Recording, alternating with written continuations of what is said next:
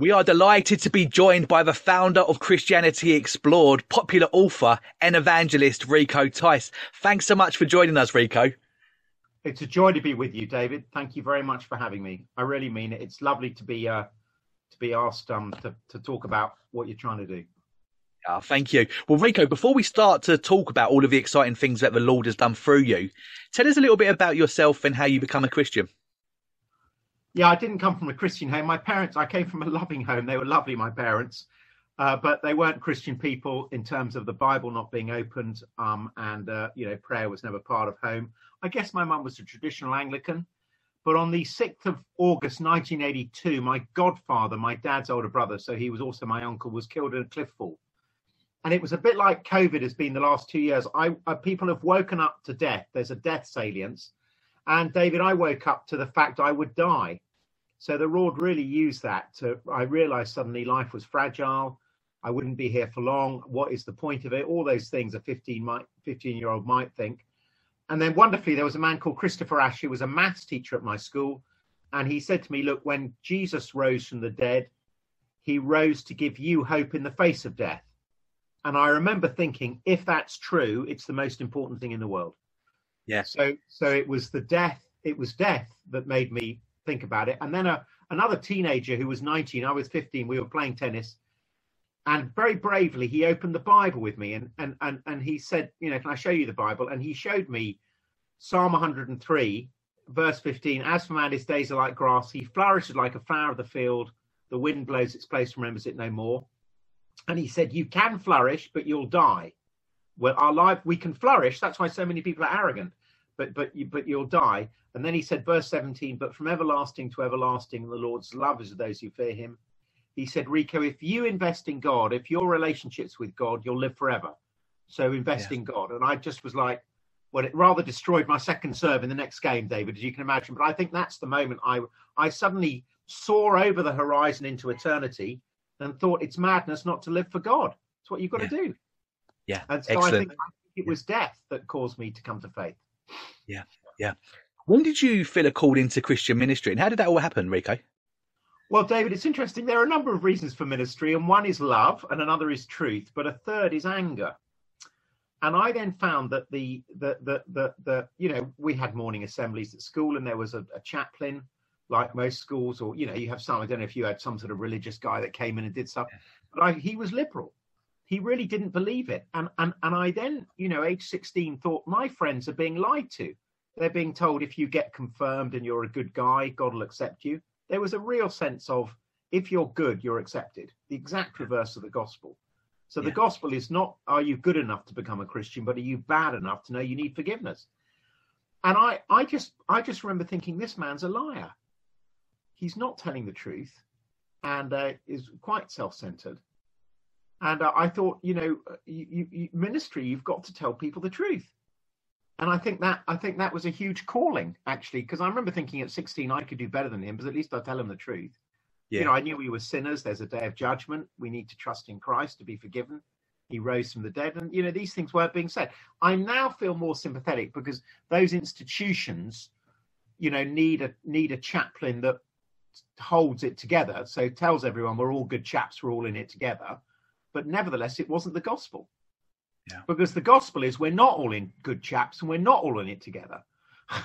the gospel is you've got to come to Jesus to get forgiven. And if you don't, there's only one way to hell. You have to trample over the cross of Jesus to get there. The way you yeah. get to hell is you trample over the cross. And that, you know, you, you, you just say, I'll, I'll, you know, Jesus blocks the way to hell by saying, I've paid in death and blood. We were never told that. Yeah. Yeah. Yeah. And how did you? What was well, the next I'm, step for I'm you? an angry man. It's terrible, isn't it? So you know, you've got me on here, but you know, I want to say, terrible.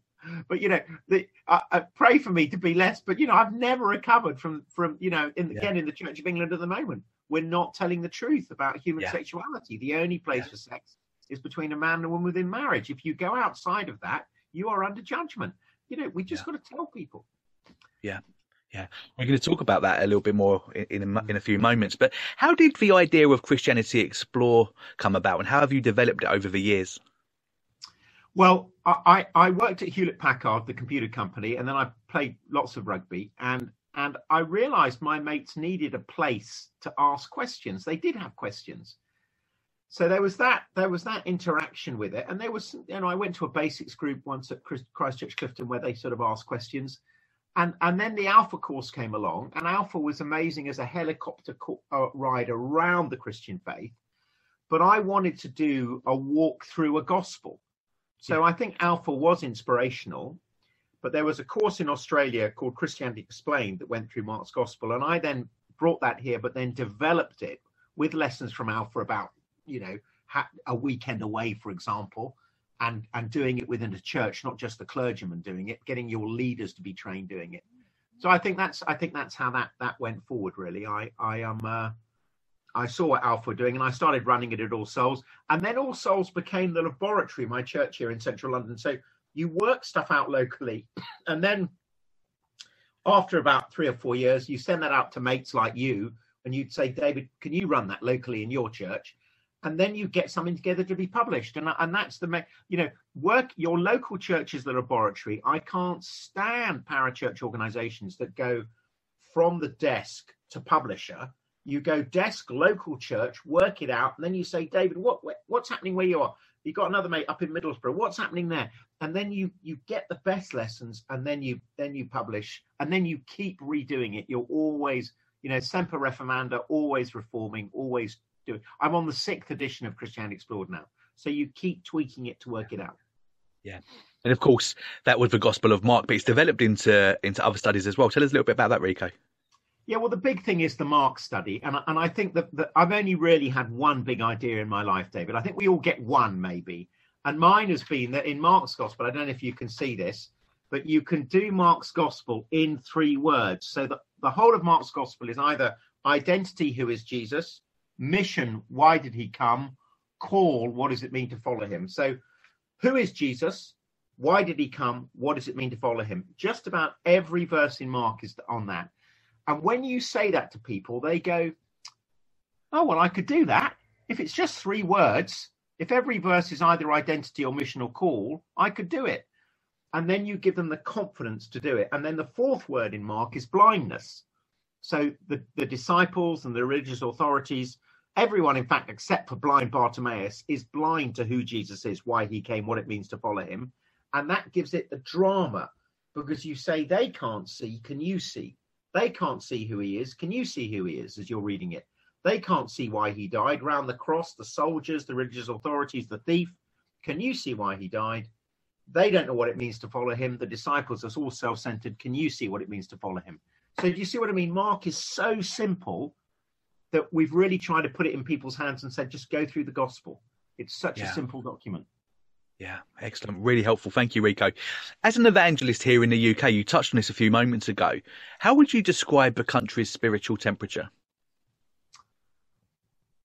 Well, I think um, there was a survey called Talking Jesus pre COVID that said 67% of the people in this country have got a Christian friend they like, which is amazing because the media would say it's 15%, it's not. And just to say, brother, sister who's listening to this, well done, keep loving people because it's really appreciated. People like Christians, and the reason they like them, the survey said, Talking Jesus, is they're selfless.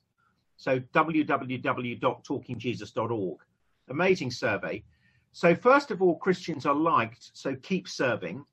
Of that 67% who've got a Christian friend they like, it's a bit like the parable of the sower. 20% would like to know more about Jesus. Now, that is 7.5 million people. So, the people that like you, four out of five are going to reject you because they're getting on with their life. Although that was pre COVID and pre Ukraine. So, it's probably bigger now because our, our worldviews are being shaken. Yeah. But you've still got one in five that would like to know more. But the thing is, they're not going to say, oh, you know, Rico, I'd love to know more. David, I'd love to. You've got to ask them but one in five is going to come back with some interest. So you've you've got to have your identity in Christ. There is hunger, but there's a lot of rejection. Yeah, yeah. But yeah. there are a lot of hungry people out there who want to know, and but there are a lot of people who've and you know they're not rejecting the Christian faith because of the evidence; they're rejecting it because of the consequences. Yeah. You know, I'm an evangelist in the Romans one tradition, which is you're not speaking to people who are neutral you're speaking to people who are God's enemies. so you, so you know, let's remember it's never a neutral thing. Evangelism. I'm talking to people who who who are tenants in God's world and they want to think they're owners. So you know, it's a battle. I've got to pray, Yeah. Yeah. but nevertheless, there is a lot of hunger as well as a lot of a lot of um you know um a lot of uh, rejection. Yeah. In terms of chan- channeling that, Rico, what can churches be doing to get more focused on sharing the gospel message? Well, I think that the first thing that has to happen is the leader's got to do it, David. So I'm an evangelist, I'm a number two. The most important person on evangelism at my church is Charlie Skrine, my boss, the, uh, who's the rector. And he does a canoe club and he's with non Christians each week. I've just done chess club this morning. Um, and a Catholic mate who's there, who I run it with, is going to come to something next week. I think he's, I think he's quite, you know, it'd be inter- I think he's quite serious actually spiritually. It'd be interesting, but we've just started talking. But if the leader isn't modeling it, the church family won't do it. So I think that's the first thing. They people aren't going to do what you say; they'll do what you do. So you know, next Monday I'm bringing non-Christian friends to a sports quiz, and if the church family see me do it, they'll do it. And so, just to say, if you're a church leader doing it, go back to your elders and get time off each week to to to to um you know be with non-Christians regularly. I think that's just huge. And and what and therefore Acts six verses one to four, where they delegated the work of tables to do um you know teach the word and pray is critical. So I don't know. There are lots of things I could say on that, David. We could talk again, but if you're a leader, a house group leader, you must model it. And the way you model it is by being regularly with non Christians. So this Yeah. morning, 8 a.m., every Thursday morning, I'm at chess club. And Yeah. then I build relationships with them, with their with the, the, the, the other kids' parents, and invite them along to stuff. I trust God to sovereignly be calling people, but I'm doing something every week with non Christians on their terms, not mine. And then I've got people to invite to stuff. Yeah. And I think if the leader hasn't got people to invite, the church family just don't think it's important. You mentioned that this is your role within the church, Rico. Um, how do you avoid um, the rest of the church family seeing this as something that they can outsource to you? That this is your job, Rico. You're paid to do this, and therefore they don't need to actively get involved. Oh, brother, that's a great question. And and of course, the job of the evangelist, this is the key, is to equip God's people for works of service. It's not just to do it myself, although I must model it. It's Ephesians 4, 10 and 11 to equip them to do it. And I, I think, therefore, the way I avoid it is I have two strategies at All Souls. One is come and hear. So the church family are trying to bring friends and we run our Christianity Explored or our Hope Explored or our Life Explored courses. We run these courses. But the second is go and tell.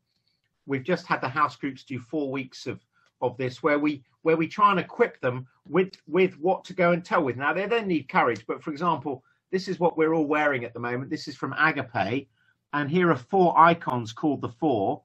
I don't know if you can see it. God loves Yeah. the world; He's made it. Sin has broken the world, so we're separated from God. Jesus died so that we can come back into relationship with God. And what do you think of that? What do you think of what Jesus has done? It's a very simple gospel. So the first way I avoid it, David, is I'm always training people to do it. I think people need training. In terms of Christmas, Easter, and the courses, I'm giving them opportunities to bring, friends. And I'm looking for passionate advocates in the church family who I'm who who I'm interviewing about their evangelism. I've got a prayer meeting tonight, but yeah, so I just keep saying my job is to equip you to do it. It's not just to do Yeah. it myself. Yeah, yeah, So you know, I think it's making sure everyone understands the role of the evangelism, which mean evangelist, which means, of course, brother, I have much more conflict in the church family with Christians than with non-Christians outside. you know, because it's saying to the Christians, we must all be doing it. yeah. Rico, I, I, I know you, you sometimes spend weekends teaching this, but how would you boil down some of that training that you're doing in terms of what what would you feel are some of the really good nuggets for some takeaways for people listening? Um, Very if there are people listening that want to, you know, want to get started in evangelism. Okay, I think there are three great truths you have to have in place to give you confidence in evangelism. So, do you know if you're taking notes, confidence. People have to have the confidence to do it. And here are the three things about God I'm always saying. Number one, God is sovereign. So Acts 17, verses 24 to 28. He is the sovereign God. And in that passage in Acts 17, what we see is that we see how God is described. And the Bible tells us we must think of God as he tells us to think of him.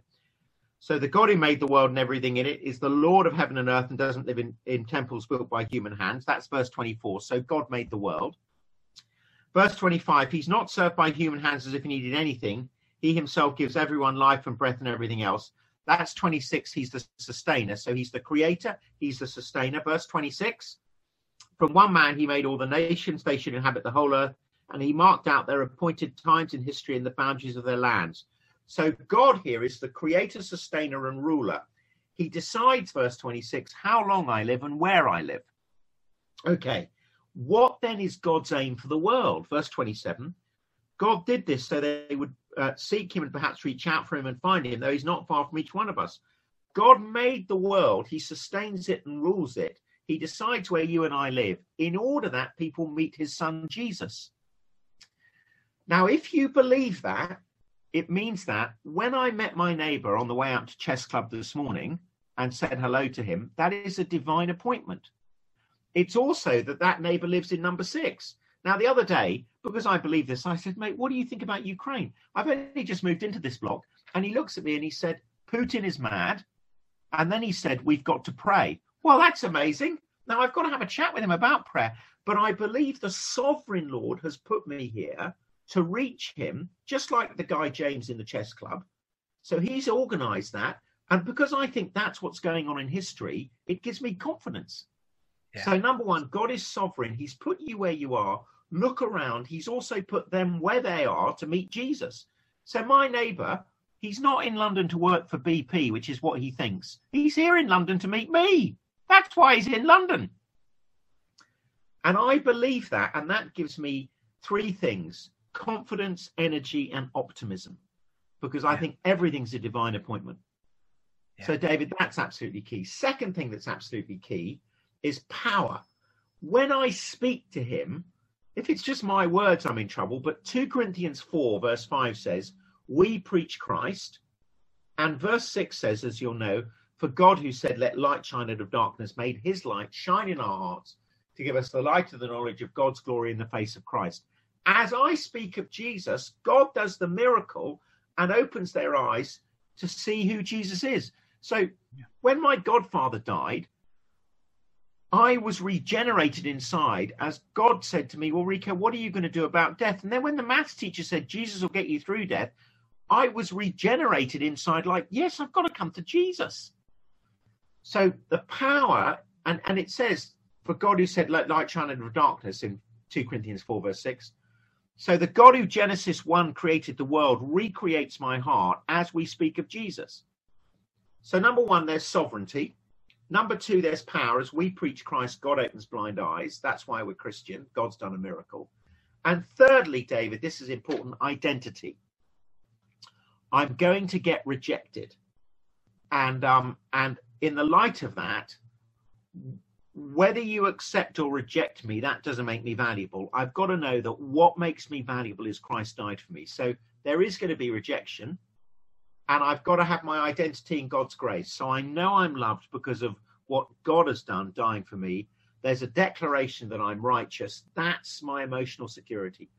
So, David, those are three things I'd send people yeah. away with the sovereignty of God, the power as we speak Christ, God opens blind eyes, and our identity in God's grace. And I, yeah. I think I'm doing evangelism, those three truths undergird all we do. Yeah, really helpful, Rico. Thank you so much. What are some common mistakes or, or watchouts that you would say for people when they're when they're sharing the gospel? What are some mistakes that people can make? Well, that's a great that's a great question. I I think um, the first the first thing to say is to think that we're not all afraid the biggest thing that stops us doing evangelism is fear.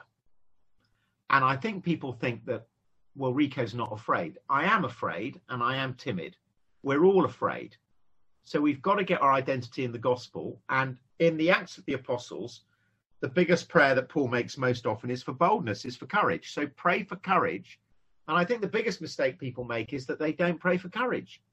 Yeah We've got to pray that we'll have the courage to speak. Now, at the moment, how, so how do I then do that, David? What do I do? I have four steps. I go celebrate people. God sovereignly put the bloke in flat six, get to know them, serve them. The recycling's tomorrow outside tomorrow. For us, it's Friday morning recycling. Just make sure you ask them questions, what their biggest stress is. But thirdly, pray for courage and ask a question. Now, at the moment, all I'm asking people is, what do you think of Ukraine? Yeah. Because that precipitates a conversation. You know, I'm not being silly, but one of my leaders said to me, and she's she's very bright and sensible, but her parents live near near in Hungary, near Ukraine.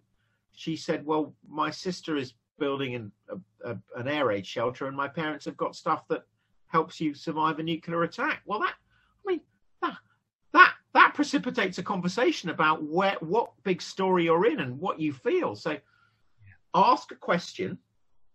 Ask lots of questions like you know, now there's one point in it in the in the in the Premier League. What do you think is going to happen? Is it going to be Liverpool or Man City? So, so do normal life, but then ask that and say, you know, you might want to say that. Do you mind if I ask you a question? But it might be, what do you think about spiritual stuff, or what's the what's what's your big purpose in life and meaning, or whatever. But ask a question, and then number four, exit. So if they go quiet, you go quiet, and go back to Man U and Man City and, and the Premiership or whatever it is but if they talk, keep asking questions. Jesus asked over 300. So I think those four celebrate people, serve them, ask a question. Like it's Easter. Do you celebrate Easter? It's coming up Easter. Gosh, at the moment, I think there's so much insecurity in the world. Have you, would you? Would, can I ask if you'd look at the person of Jesus because that's my rock? Just, just, just ask a question, and then number four, exit. If they if they go quiet and they don't want to know, go back to celebrating, and four in five will, but one in five will go. Do you know? I, I've been I've been really thinking about this, and I I remember my I remember I went to Sunday school when I was young, and and you know it's coming back to me now because I watch the telly and I just I just doom scroll. Yeah.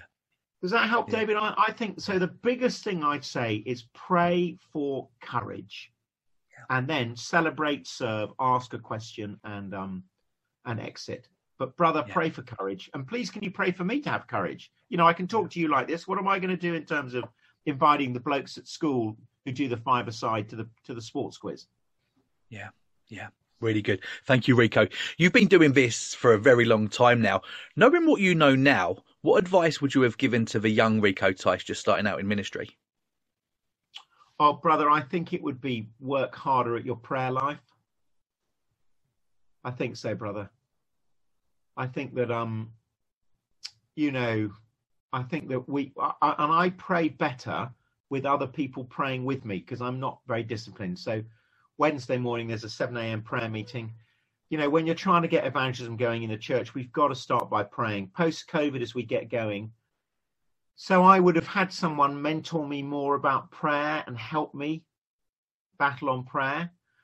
I think the other thing is, I mean, I, I got converted out of my own depravity a bit. I, I kept a diary and worked out that I just there was so much self-centeredness. But but I think that with younger leaders, I would say to them, we've got to root the sin out. People like Ravi Zacharias who've shamed us, or Jonathan Fletcher or others. I think what we now know is they were m- amazingly gifted, but but they didn't have people who said no Jonathan. They should have said to Jonathan Fletcher, there's been a scandal in the south of England among Anglicans around him. And, you know, he was beating some men in the congregation and there was a sort of, you know, it was desperate really. And, um, and I, I think that, you know, but he was wonderfully gifted and that it should have been spotted by older men early and they should have said, no, you're not going on into ministry unless we really sort this out. So those two things, I think prayer and godliness, and let's have the courage to to really take on and root out sin in the younger men rather than it just grows. So yeah. Ravi Zacharias, you know, what we now know is that, you know, he would say to the women that he was he was meeting and, you know, having sex with or or or asking for massages in, in a totally inappropriately, he'd say, if you did as much for God as I did, you'd understand why I need to do this. And God does too. I'm so special to God that he needs mm. this. And of course, Ravi wasn't part of a church. So these yeah. basic lessons that weren't in place early. So I think it's the basic lessons in prayer early, and then and then in, in place early, and then prayer. Yeah. And on a similar theme, Rico, there's going to be people listening that are really busy with their careers and, and maybe serving in the, in the in the church with any spare time that they have. As someone yourself that is very busy and wearing a lot of different hats, how do you safeguard your own personal time with the Lord, and how do you avoid burnout? Oh, brother, um, I think you do what you think is important. You know, it's very interesting with the Six Nations rugby, David. It's very interesting, but I seem to make time to watch the games every year, and I'm very busy. Yeah. So, my brother, what I'd say is, um, the first thing is we we've got to get the Bible open in the morning. And if there was one thing I'd say to them all, even in the midst of Ukraine, what I'd say is we've got to make sure that we do Bible before tech. Get get your Bible out and and and and before you turn on the tech and the phone, listen to the Lord. And I I think that is absolutely massive. It's Bible before yeah. tech. And um and I and I think it's it's therefore what time you get to bed. So if you see me up after eleven, you know I've made a decision not to pray the next day yeah. because uh, I need a certain amount of sleep. And so so you've got to say, Rico, you're up after eleven. I see you've decided not to pray, and I'll be cross with you, David, but you'll be right. Yeah. So I think it's just those basic battles, and then after a bit you work out what your capacity is. And you know, I'm dyslexic. I got a third at university I, I can't do what my boss Charlie can do. I don't have his capacity. Certainly, John Stott, I, I wasn't close to close remotely to what he could do. So you work out what what your own levels are, and then and then make sure there's room for your spiritual life. Yeah, yeah, that's really helpful, Rico. It's hard to believe, isn't it, that you know just over two years ago, hardly any of us knew what Zoom was, and then suddenly a lot of churches have now embraced it. It's become a way of life. How important is has it been for you as an evangelist to embrace online, and what sort of benefits have you seen from it? Well, what's amazing is is us talking now, brother. I, I I'm not sure that. I mean, we've got a mission next week. I don't think I'd have had time to come and see you, but but it's just lovely to do this in this way. Now, uh, uh, what's most interesting is I've been reading. There was a guy that came to Christianity Hope Explored. We've done a three week course called Hope Explored because we found seven weeks is too long when people start. So we get them on a little three weeker post Christmas and Easter and say, come for three weeks and look at hope. And we found a big take up on that. Anyway, this guy last Easter came to week one. And then, um, because of family and work reasons, he couldn't come again. But he was on my table. So I started each week on the phone or on Zoom. We would have a little 15, 20 minutes of Bible. And we've done that. We did that probably 30 sessions. Now, I'd never have done that before. I've only met him once. I met him once. I, I was over in Ireland doing some filming for Hope Explored, and we went and played golf. And uh, so I've had one game of golf with him, and yet I think we're really good friends. He's now going to a local church. He got converted in in um, the October, and he's now reading the Bible with his vicar, uh, with his pastor the, of the church he started going to. But I'm saying I've met him in person once, but I've read the Bible with him 30 times. Now that's yeah. that's new, and, and, it was short. You know, sometimes he'd be in his car, and I'd I'd ring up on a Friday, and he'd be driving because of his job, and I'd just do something on the phone. But we've become good friends, even though I've, I've only met him once. Now that's yeah. the tech thing. So the opportunity, but what we've got to do is journey with people. Even you know, I was journeying with him, only though I met him once, and you know, we'd have a chat and get the Bible open, so I think it's that opportunity. That's what's new. It's it's this ability to look after the sheep a long way away. Yeah, yeah, yeah. What are some of the watchouts with technology? I mean, we know, don't we, that the public face of Christianity in the Western world. You you know, you look at the most popular podcasts or the best-selling Christian books. Often they're the prosperity gospel, and we've got a lot of false teaching as well. What are some of the watchouts when we look at online, Rico? Well, brother, the first thing is let's remember that in the Greek, ecclesia means gathering. The word ecclesia that means church is the word for gathering. I only know two Greek words, ecclesia and kebab, anyway, but ecclesia means gathering. So it is not church to meet online. Yeah. It might be helpful, but it's not church. Church is, is don't give up the habit of meeting together, Hebrews 10. And so, certainly at All Souls, we will, after Easter, stop doing our online services. We will do a smaller offering of the Sunday sermon the previous week and a couple of hymns. But we are we just know that we can't be the place where people think they're doing church. And we've got some people who go, Oh yeah, I come in person or online, I see what's on that week. Now that's just consumer culture. Mm. You know, we're, we're to be together. Mm. And so we're we're really having to I think I think that I think that's the biggest danger that there's a new view of church that fits around my lifestyle so I can watch when it when it suits me on a Sunday. And some people now go, well, you know, I like Spain. Some one bloke said to me, look, I really enjoy cycling Sunday morning, so I now cycle Sunday morning. I have a lovely time with the Lord. Then I come back and watch online, and I'm going, brother, that's not church. Yeah, it's not church. Yeah. So I think that that's what I'd say. And and then the second thing I'd say in terms of the prosperity teachers, you know, you've got to again be at your local church where you know who's teaching you so it might be that you listen to the odd thing, but Ravi, we were all listening to Ravi online, but he was living an immoral life because he wasn't at a local church. Yeah. So that means the main people that teach you are your local vicar, and you get to see their lives. You yeah. see their families. You you you you you you. So you know who's teaching you and whether they're sitting under the lordship of Christ. If yeah. a, a number of these prosperity teachers, brother, you know, look at the car in the car park. Look how they're living. Can you trust them? Is that the way of Jesus? You know, John Stott lived in one room and he had a bed in the corridor. That that's that that was his life at All Souls. So you know, I saw with him a very simple lifestyle. He he sold over 10 million books, and all the honorarium, all the profits from those books went straight into funding books and third world theological scholarship so that he could raise up leaders. I mean, he didn't keep any of it. Yeah. You know so and i knew his life. So when he taught the bible i he was in a local church here at all souls and i knew who he was. Yeah. Yeah. Really helpful helpful rico. We've got an amazing god rico and it's so so encouraging to see how he's blessed a lot of your ministry. When you when you look back at all that he has done what are some of the high points that you cherish so far oh brother look without question the high point is that i am so depraved I'm such a sinner that I've been used for anything. Yeah. When I, that, yeah. that, that really is what I think. Yeah. I mean, I, I really do. I, I think it's, it's staggering when I, when I think of my, my depravity, my self-centeredness, the jealousies, the pockets of lust, the longing for, the longing for attention. When I think of what the Holy Spirit has to contend with daily in me, I'm amazed I've been able to do anything. So, and it's, it's grace. It's a great kindness let me read you a I'll read you a um a quote that I really love. I'll just get it here.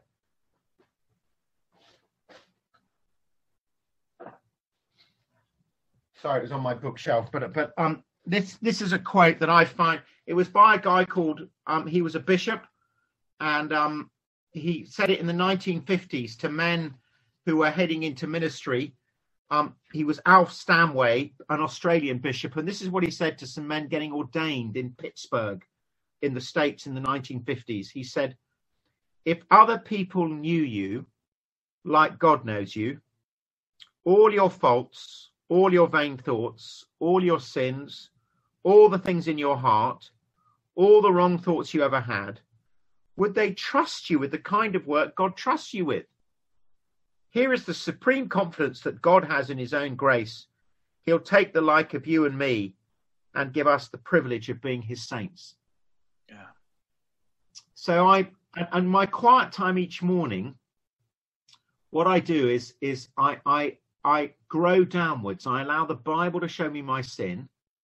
Then I remind myself of the wonder of being able to do this work because of God's grace. Then I feel joy and then I go into training, evangelism, discipleship. But the, the golden chain is sin, grace, joy. And if yeah. we lose our joy, we lose our strength. And the way we keep our joy counterintuitively, David, is look into our sin. So here's the Bible in a year, which I do, and and um, I have some verses at the start that remind me of the amazing story I'm in of this grace. So each morning I say, when was I converted? I ask myself, Ephesians 1, verse 4 and 5. Um, he chose us in him before the creation of the world to be holy and blameless. I was converted before the beginning of time. God decided he'd pick David Knight before time began, not when you were converted, say in 1990 or whenever it was. I wasn't converted in 82. I was converted before the beginning of the world. Yeah. How was I converted? 2 Corinthians 4. God, God opened my blind eyes with a miracle. Um, what, what sort of day is today? Romans 8, verse 28, we know all things work together for our good. Today's a great day because today's the day God's planned for me. And if it's good for God, it's good for me. It's a great day because verse 29, it's about me becoming more like Jesus. Now, it can be brutal, but it's about being, God is in control. If he was on, in control on Good Friday, he's in control today. And therefore, he's making me more like Jesus. And I'm, I'm in that story, Ukraine or not, that's the story I'm in. Um, how does God feel about me? Romans 1, verse 17. Now the righteousness of God is revealed. He is delighted with me, amazingly, because he's delighted with Jesus. I just can't believe it. But I relate to God through Christ's performance, not my own. Why is today a better day than yesterday? Because I'm a day closer to heaven. And with the non Christian, they're a day closer to hell. So it's a worse day for them. But no eye has seen, no ear has heard, no mind has conceived what God has prepared for those who love him. It's amazing God has prepared the new creation for me, and Jesus is the proof. Now, that's the story I'm in every day. And at the heart of it, I can't believe I've been chosen. I'm being conformed to Christ likeness. My sin is being contended with by the Holy Spirit. It's been forgiven. Brother, I so I'm amazed God has done anything, and it, yeah. it is His grace. Yeah we're about to run out of time, Rico, and it's gone so fast. I've really enjoyed speaking to you today, but I can't let you go before asking you this question. We love the videos that you've put together for Christianity Explored. Did you really nearly become best friends with Prince William? well, honestly, brother, I really did meet him on that staircase.